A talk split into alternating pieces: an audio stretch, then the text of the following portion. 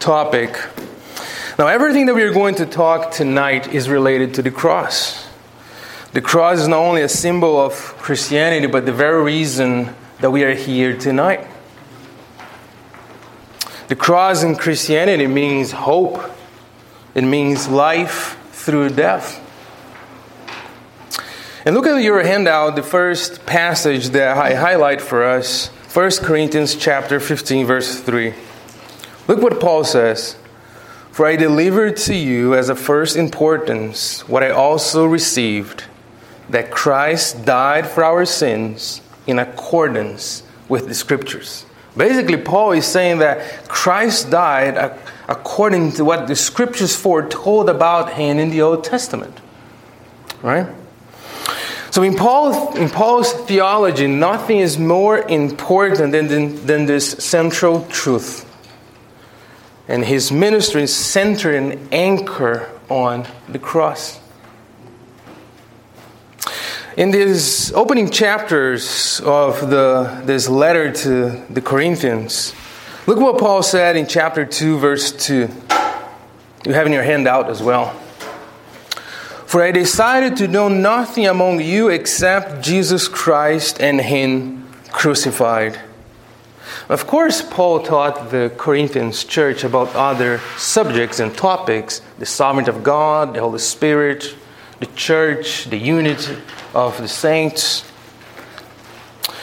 What Paul is doing here is using this hyperbole, this figure of speech, this exaggeration to say, just to emphasize how important the truth of the cross is in his ministry and in his life, and of course, in the life of the church. And the cross can only make sense in view of God's justice, love, and Jesus' sinless life. Jesus was not merely a martyr in his death, as many had claimed, but he, but the divine, the incarnate Son of God, like our brother Alex um, highlighted last week. Without a clear understanding of Jesus' incarnation and his sinless life, some of the Christians' doctrines makes no sense at all. The doctrine of the Spirit, the church, perseverance of the saints, eschatology, everything makes no sense. Without an understanding of the atonement that we are going to talk about in a few minutes, um, we would have no strong foundation to rest upon, to, to base our faith. And I like what Leon Morris, a theologian, said about the atonement.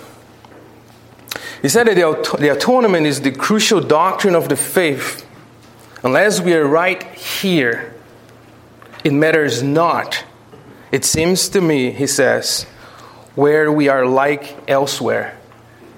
So, this is so crucial, not only for Paul's theology, but for all of us. And this is what I want to highlight tonight this work of Christ, the atonement, as I will be defining in a few, and we'll be uh, talking about throughout um, this uh, class tonight. So, tonight we're going to focus on this doctrine of the atonement, right? And I have some um, uh, definitions of the atonement in your handout just to help you understand what I'm talking about. And the first definition that I have is Atonement is the work of Christ and reconcile God and men. Or I like what Wayne, Wayne Grudem in his book Systematic Theology says Atonement is the work of Christ, is the work of is the work Christ did in his life and death to earn our salvation. Notice Notice that in his definition, he says the work that Christ did in his life and death to earn our salvation. And I think this definition is helpful because it helps us, it shows us that atonement not only refers to Jesus dying on a cross and paying for our sins, but includes also his life on earth. More specific, his obedience. And there are two aspects of the atonement that we will be talking about tonight Christ's obedience, sometimes called his active obedience, and this refers to, and I have this in your handout.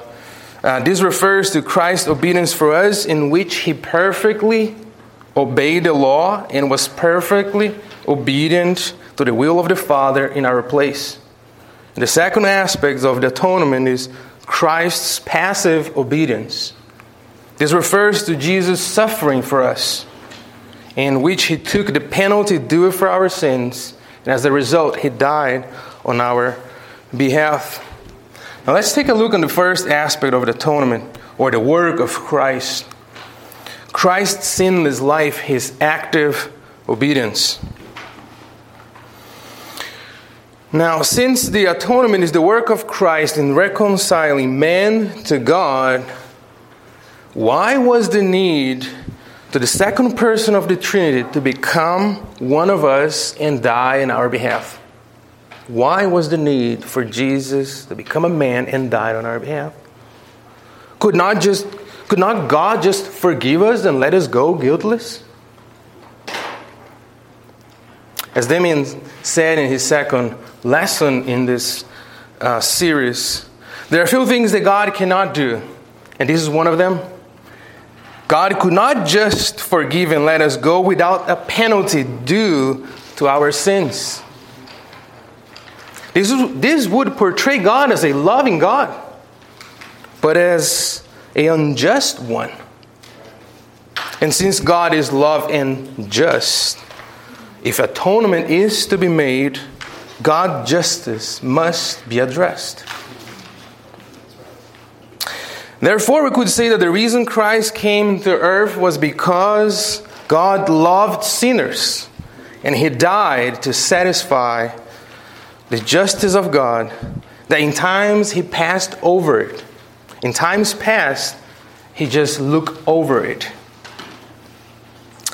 In Christ, God is a loving and just God. In fact, we cannot separate God from his justice. If he is to be God, he must be just. And since he is just, he is also a loving God. And the love of God is clearly seen in John chapter 3, verse 16. And I have this in your handout. This famous passage from the book of John, the, the evangelist like to quote, and I'm sure that our brother Carl is familiar with that. I had preached this verse so many times and shared this gospel with other people and shared this verse. Because we are told that God so loved the world that he gave his only Son, that whoever believes in him may have eternal life. And the justice of God, or the righteousness of God, is clearly seen in Romans chapter 3, verse 25. Whom God put forward as a propitiation by his blood to be received by faith. This was to show God's righteousness because in his divine forbearance he had passed over former sins. The love of God becomes even more evident when we are reminded that God had no obligation to save no one. Remember what Damon said in his first sessions, in his, his, first class God is always good. In saving sinners, God showed his goodness and love.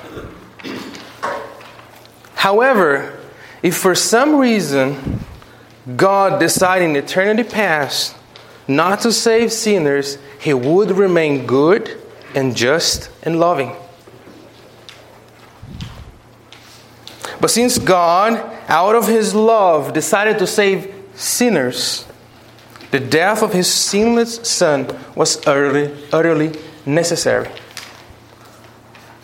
In seeing from this perspective, the atonement is a consequence of God's decision to save sinners. And it, and it could only be carried out by the death of Jesus, the perfect, sinless, spotless Son of God. In regards of Jesus' sinless life, look to some scripture references with me. I don't think we have the time to go all of them, but I, you have the, you'll take the handout with you and, and, and you can read this over when you get home and look all these scripture passages. But let's just take a look on one. Um, look at Hebrews chapter 7, verse 26. For it was indeed fitting that we should have such a high priest, holy, innocent, unstained, separate from sinners, and exalted above the heavens. And look at the words holy, innocent, unstained, separate from sinners. Only Jesus could take our place and receive God's justice and pay for our penalty. And everything that we are talking about here tonight is tied, is tied with the past three classes. So we have missed one of those. I just uh, encourage you to go over and listen to those classes because it makes sense as one is tied to another one. And this will make sense as Sean last week will be will continue this series. So it's one thing connect to the other. We're just focusing tonight on the atonement, the work of Christ, his active and passive obedience. Now, and one of the specific things that the, the class tonight is tied on is the, depravity, depravity, total depravity, depravity of men, right? Or the sinfulness of men. And, the, and, and this is relates or talks about the absolute helplessness condition from um, the condition of man and also one of the, the enmity and rebellion that we have towards God apart from Christ. And this rebellion is not only in words and deeds, but also in actions. It's like our whole being is corrupted. And this enmity towards God is, is a utter empty towards Him because of our sin. Now, and since we're talking about this atonement, if humanity were to be saved from this helplessness, from this total depravity, only God could take upon himself this work. The work of atonement to earn this forgiveness for us. Only the Creator Himself could make this work possible.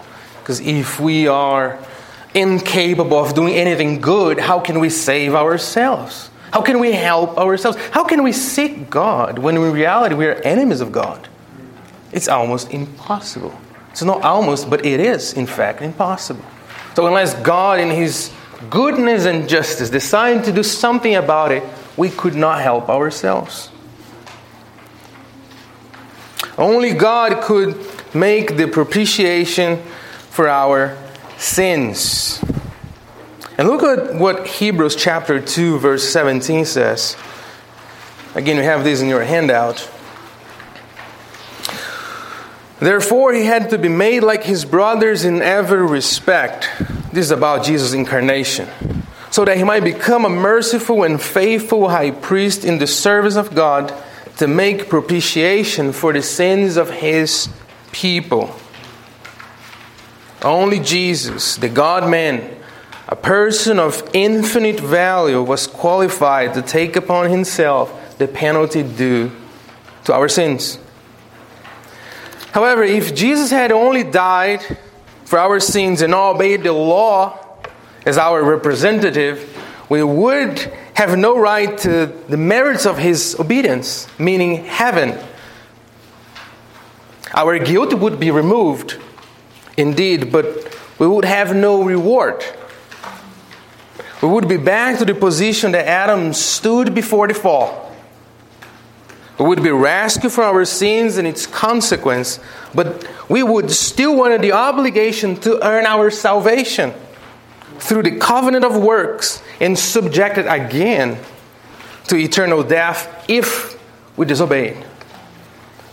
But God, having rescued his people once, he would not let them to be lost a second time. And this time, God took upon himself the form of a man in the person of Christ, a man among men. And Jesus perfectly obeyed the law by living a sinless life during his earthly ministry. Something that we could never do.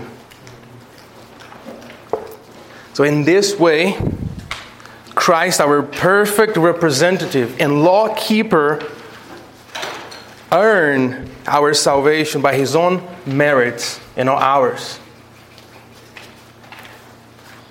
You see, what, what I'm trying to, to, to point it out is that in Jesus' active obedience, in keeping the law, he earned for us the merits of heaven, something that we could never attain by our own efforts, by our own works. But he did. He lived this sinless life never sinned and kept the law on our behalf, and then earn the merits of salvation, of heaven.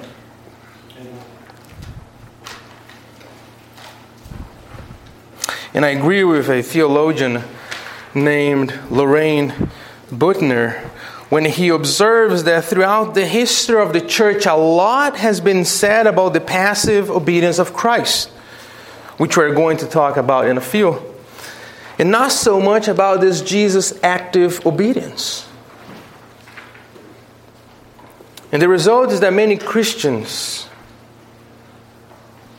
not in this room, of course, that many Christians who acknowledge the substitutionary death of Christ on their behalf are unaware that Christ also lived a perfect life of obedience to the Father and obeyed to the law also on their behalf. So I'm trying to point out that this, this work of Christ in obeying the law and this active obedience on our behalf. And because of this life of obedience and service that, and service that Christ lived to God, he earned our eternal uh, salvation, our and restoring our relationship with God in, in one aspect in fulfilling the law.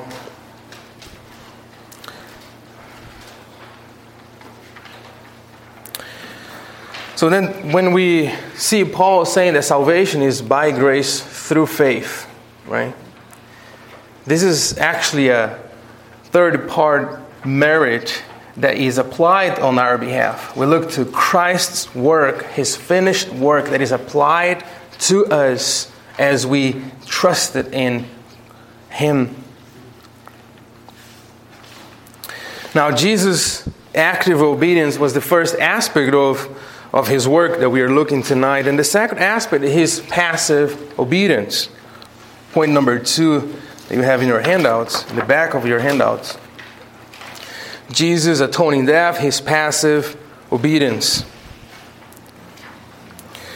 In a passage that, before you look in your handout, a passage that portrays this atonement, this work of Christ in, in the Old Testament with some with a unique force and that highlights like no other passage in the Old Testament. Uh, anyone would guess what passage is that? A hint, it's a prophet. You cannot say it, Damon. It's a prophet, a passage in the Old Testament that talks about the atonement, the work of Christ, his suffering. There's one passage that we, it, it, we, we, always are, we always quote this passage when talking about the sufferings of Christ. In the Old Testament, a prophet.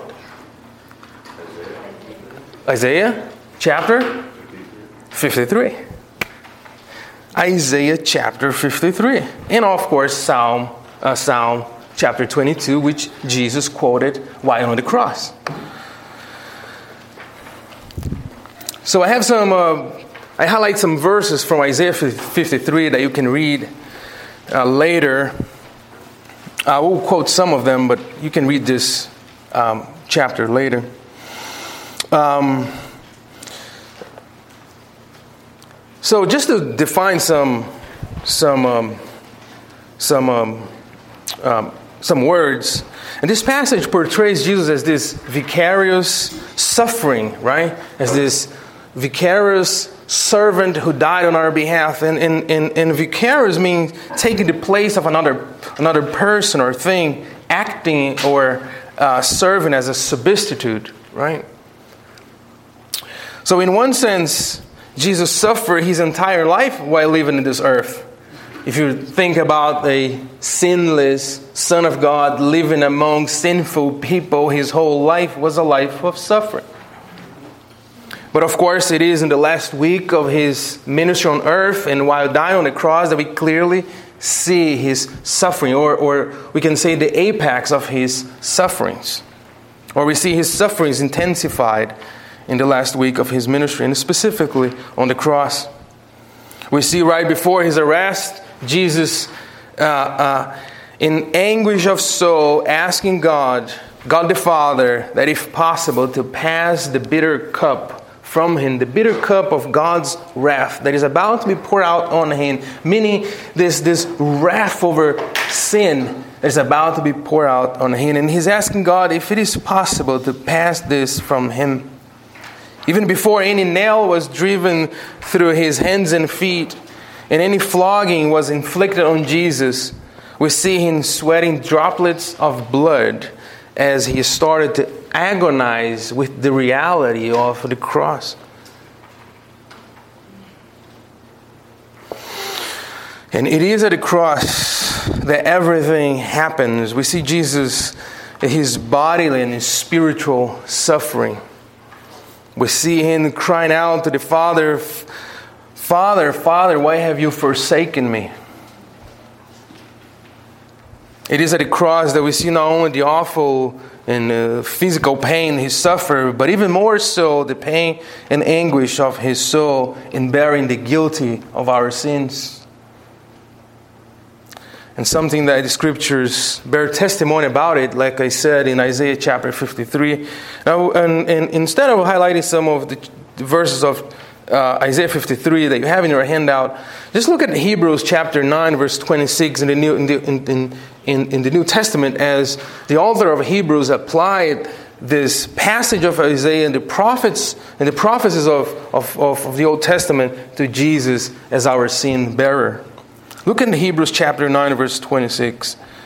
The author tells us that Christ was offered once to bear the sins of many and clearly, this, there's a link to the prophecy in, in Isaiah chapter 53. And Paul, in a striking way, tells us in 1 Corinthians chapter 5, verse 22, that for our sake he made him to be sin who knew no sin, so that in him we might become the righteousness of God. This means that God imputed our sins on Christ on the cross. And in receiving our sins on the cross, Jesus bore God's wrath and justice. Something that Paul talks about in Romans chapter 3, verse 25, very clearly. And he says about Jesus, whom God put forward as a propitiation, as a substitution, our, as a propitiation by his blood, to be received by faith. This was to show God's righteousness because in his divine forbearance he had passed over former sins. And I like what uh, Wayne Grudem, again, in his systematic theology, defines propitiation. He's defined as a sacrifice that bears God's wrath to the end, and in so doing, changes God's wrath towards us into favor. What a wonderful thing, right? It's just a word that we talk about and we often say it, right? Propitiation, vicarious, substitutionary, atonement. But when we look in these words, they start becoming, gaining a different uh, sense in, in, in our minds. We start seeing that these words, they mean something deeper. And the propitiation, like, like this sacrifice that bears God's wrath to the end, and in so doing, and in so doing changes God's wrath towards us into favor. On the cross, the wrath of God that since Adam's rebellion had been stored up was fully unleashed on Jesus. Now, the fact that Jesus bore the wrath of God in our place is at the heart of the doctrine of the atonement. And this is called by theologians the panel substitutionary, uh, penal substitution. It was panel in the sense, in, in the fact that Jesus bore the penalty for our sins, it was a substitutionary because he died on our behalf. Now, um, when I was um, a a young adult, um, maybe in my 20s or probably my 20s. I used to work in post office in Brazil, and uh, it was a good place to work. Post office in Brazil uh, is um, is part of the federal government, so I was not making a lot of money, but I was a single man, and there was I was making a good money, not for me, and had good benefits, and um, but I was never very good in managing my money or I could say I was careless in using my financial resources. And I was not a believer, I was not married, so of course I um, spend my money in ways that are not God honoring. But since I was so careless with my money, I started spending more than I earn. And of course, I incur debt. So I came to the point that every month and, and by the way, in, in, in Brazil, as many of Latin countries, we get paid once a month, not every week or every other week, but once a month. So meaning that you need to be a, a good, uh, to manage your money very well. So when you do that, it's a problem.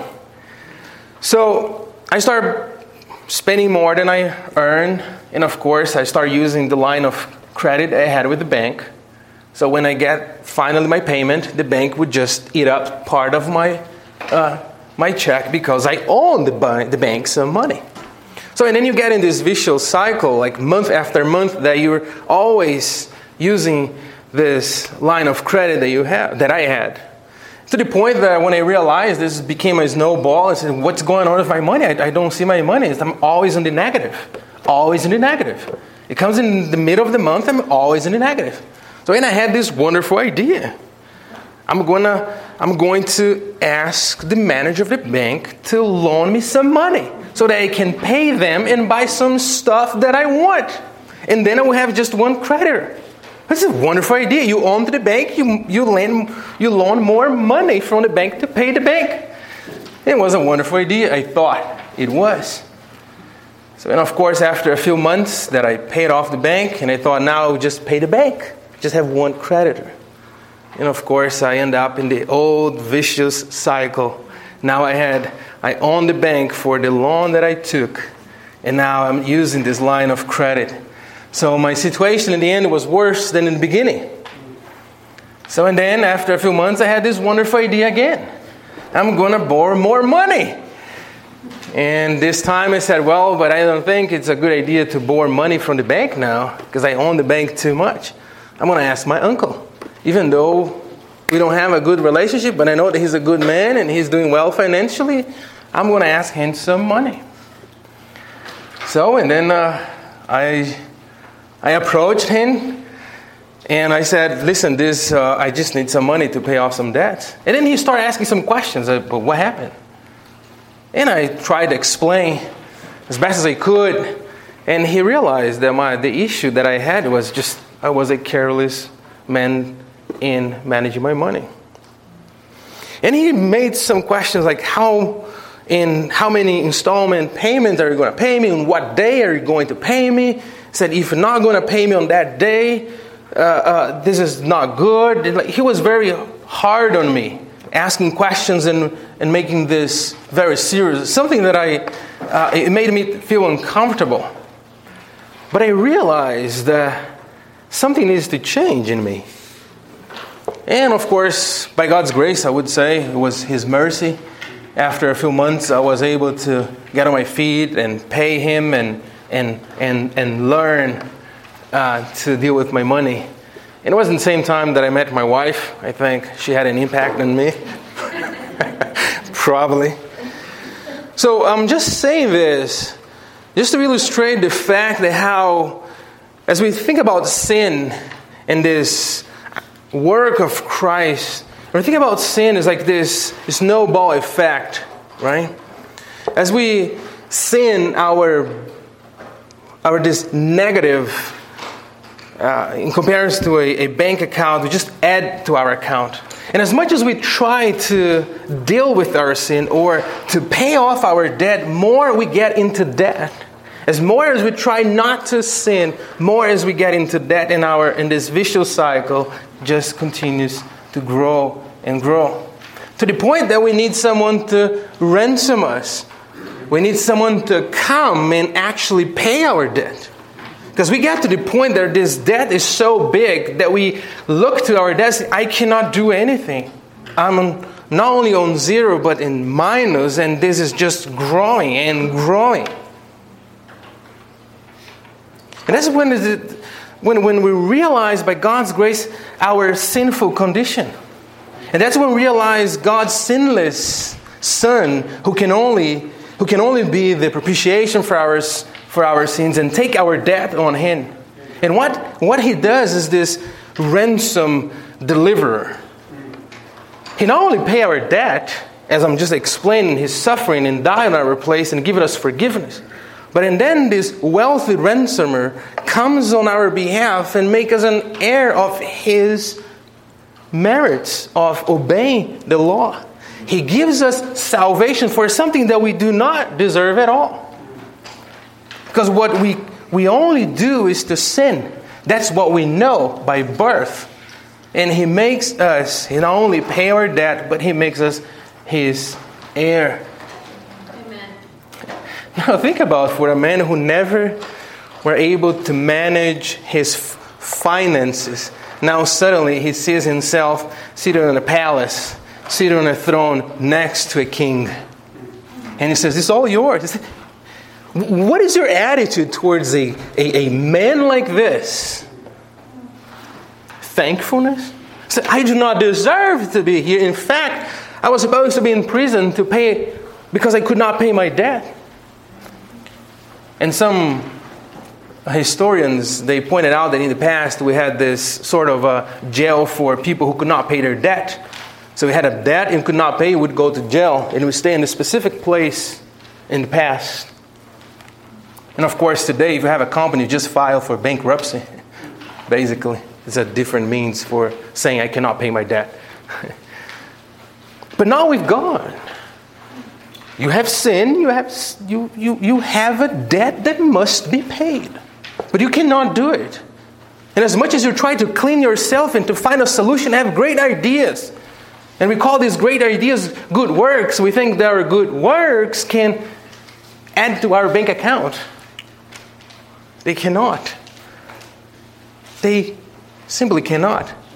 And I like to think about sin also as I'm not sure if you ever work with grease with your bare hands without gloves. Grease, grease, grease that we use on cars.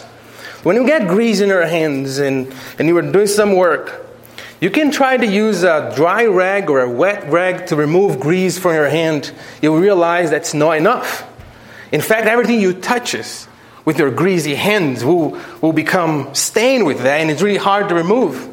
Now, even a regular soap can remove grease from your hand. You need a specific chemical that sometimes, or, or, or soap that mechanics they use, or a dish detergent to remove the grease from your hand. And it's sticky, right?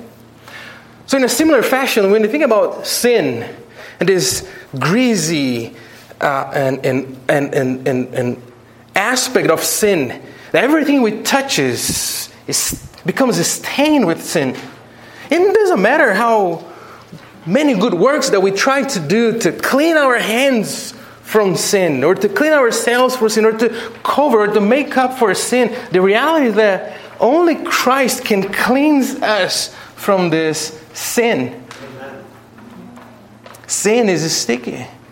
Your good works would not be enough. It's just like dry or wet rags that might remove some of the grease, but in fact, you realize that the oily thing will stay in your hand unless you apply a proper dish detergent or chemical to remove it. So I hope that this illustration might be helpful to you. And as we look to um, to the third part of our class tonight, Christ Christ's resurrection, power over death. The work of redemption would, would not have been complete without Jesus' resurrection. It isn't the resurrection that Jesus claimed victory over death, the ultimate consequence of sin. In Adam's rebellion, death entered into the world. Through one man's transgressions, the entire human race came under condemnation, and death had the upper hand. Look at what Romans chapter 5, verse 12 says. I have in your handout as well. We're not going to read all of this passage, but just Romans chapter 5, verses 12. Therefore, just as sin came into the world through one man, and death through sin, and so death is spread to all men because all sin. Likewise, through the work of one man, we were made righteous with God. And death has no power over us because Jesus was raised from the dead. Of course, it does not mean that our physical bodies are not going to die. It means that our souls are free from the bondage of eternal death and condemnation in hell.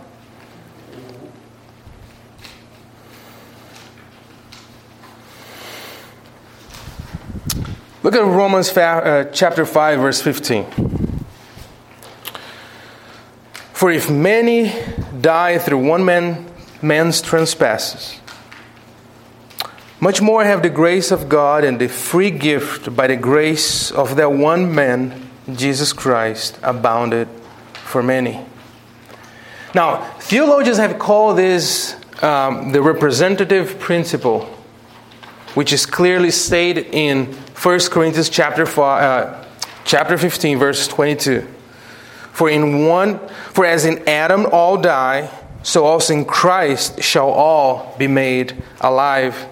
As the first human being, Adam, stood as the head and representative of, of, of the entire human race, so does Jesus in, in both his active and passive obedience is stood for all of those who are to be saved. You see, the representative principle in Adam, we all die, and in Christ, we all are made alive. One represents the entire human race, the fallen human race, now the one, the redeemed human race. And because Jesus is our substitute in life and death, his resurrection and ascension into heaven guarantee for us resurrection and our ascension to heaven as well. Jesus' victory over death is a victory in which we share when we are united with him.